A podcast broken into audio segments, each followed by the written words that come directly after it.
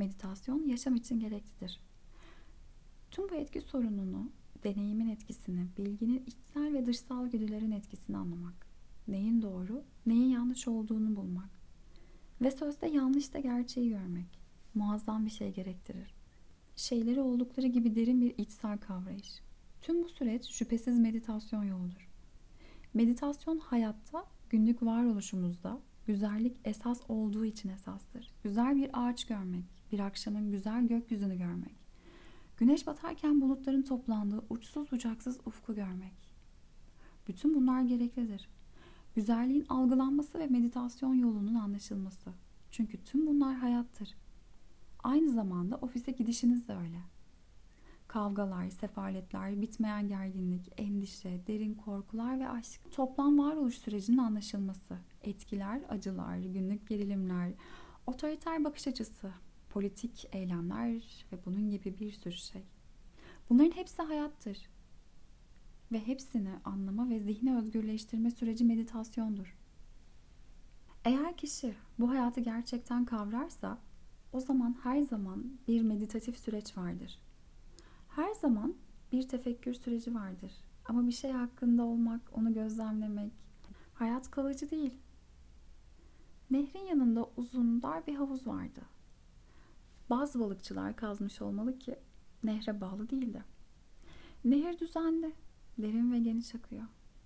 Ancak bu havuz nehrin yaşamıyla bağlantı olmadığı için pisliklerle dolu ve içinde balık yok. Havuz durgun, yaşamla, canlılıkla dolu, derin nehir hızla akıyordu. Şimdi sence de insan böyle değil mi? Hayatın hızlı akıntısından uzakta, kendilerine küçük bir havuz kazarlar ve o küçük havuzda durgunlaşırlar, ölürler. Ve bu durgunluğa, bu çürümeye varoluş diyorlar. Yani hepimiz bir süreklilik hali istiyoruz. Bazı arzuların sonsuza kadar sürmesini, zevklerin hiç bitmemesini isteriz.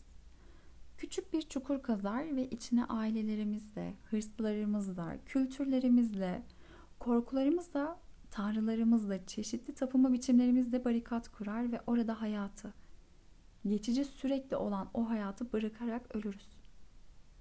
Çok hızlı, çok büyük derinliklere, olağanüstü bir canlılığa ve güzelliğe sahip olan değişim.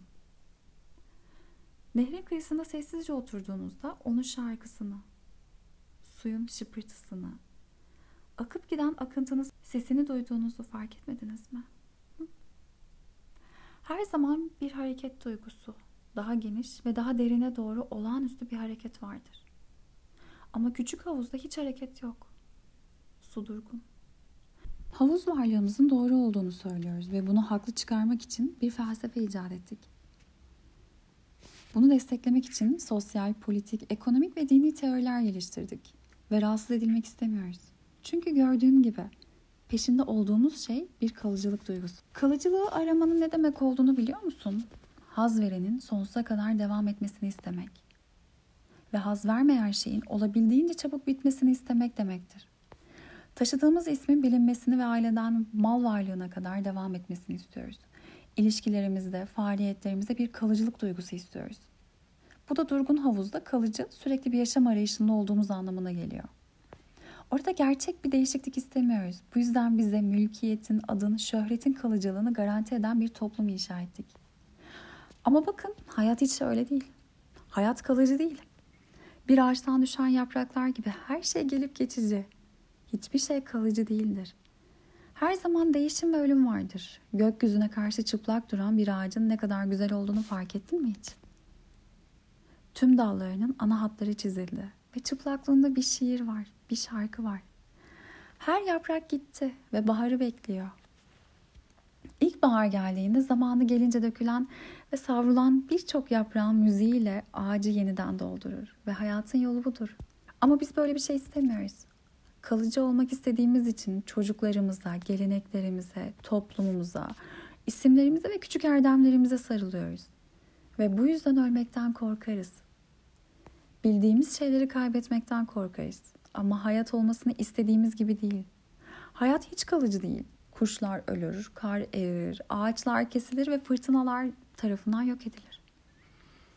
Ama bizi tatmin eden her şeyin kalıcı olmasını isteriz. Konumumuzun, insanlar üzerindeki otoritemizin sürmesini istiyoruz. hayatı olduğu gibi kabul etmeyi reddediyoruz. Gerçek şu ki hayat bir nehir gibidir. Durmadan ilerlemek, sürekli aramak, keşfetmek, itmek, kıyılarından taşmak, suyuyla her yarığa nüfuz etmek. Ama görüyorsunuz ya, zihin bunun kendi başına olmasına izin vermiyor.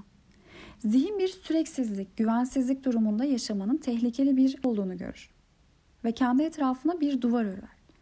Geleneğin, örgütlü dinin, politik ve sosyal teorilerin duvarı. Aile, isim, mülk, geliştirdiğimiz küçük erdemler, bunların hepsi duvarların içinde ve hayattan uzakta. Hayat hareket halinde ve süreksizdir ve arkalarında kargaşa ve sefalet bulunan bu duvarları yıkmak için durmadan nüfuz etmeye ve yıkmaya çalışır. Duvarların içindeki tanrıların hepsi sahte tanrılardır ve yaşam onların ötesinde olduğu için yazılarının ve felsefelerinin hiçbir anlamı yoktur.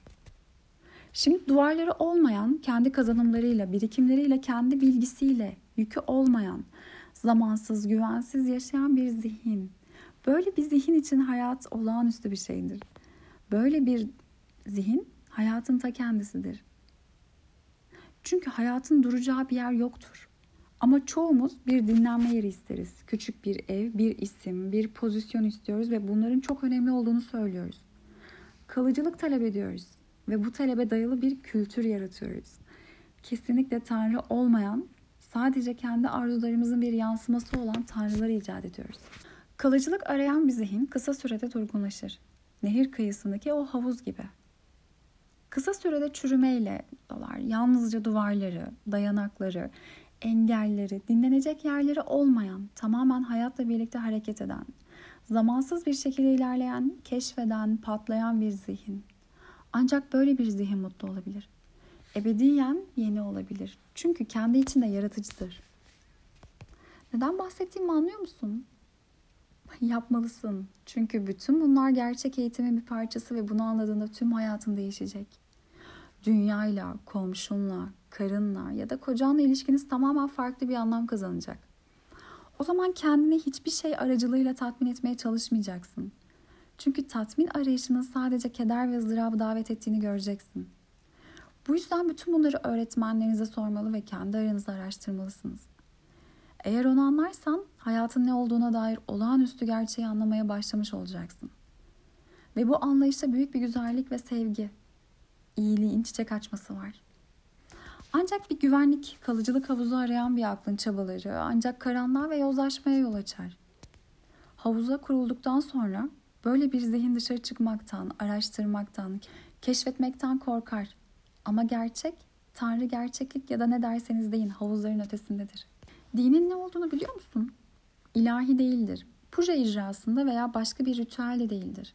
Teneke tanrılara veya taş resimlere tapınma da değildir. Kutsal bir resmin tekrarlanmasında ya da insanlar tarafından icat edilen başka bir hurafenin izlenmesinde de değildir. Bunların hiçbiri din değil. Din sonsuza dek akan ırmak gibi yaşayan sevginin iyilik duygusudur. Bu durumda artık hiçbir aramanın olmadığı bir anın geldiğini göreceksin. Ve bu arayışın sonu tamamen farklı bir şeyin başlangıcı. Tanrı'yı, hakikati aramak. Tamamen iyi olma duygusu. İyiliğin, alçak gönüllülüğün geliştirilmesi değil, zihnin icatlarının ve hilelerin ötesinde bir şey aramak. Yani o şey için bir duyguya sahip olmak, içinde yaşamak. O, gerçek din budur. Ama bunu ancak kendin için kazdığın havuzdan çıkıp hayat nehrine çıktığın zaman yapabilirsin. O zaman hayatın seninle ilgilenmek için şaşırtıcı bir yolu vardır. Çünkü o zaman senin ilgilenmen gerekmez. Hayat seni istediği yere taşır. Çünkü sen kendisinin bir parçasısın.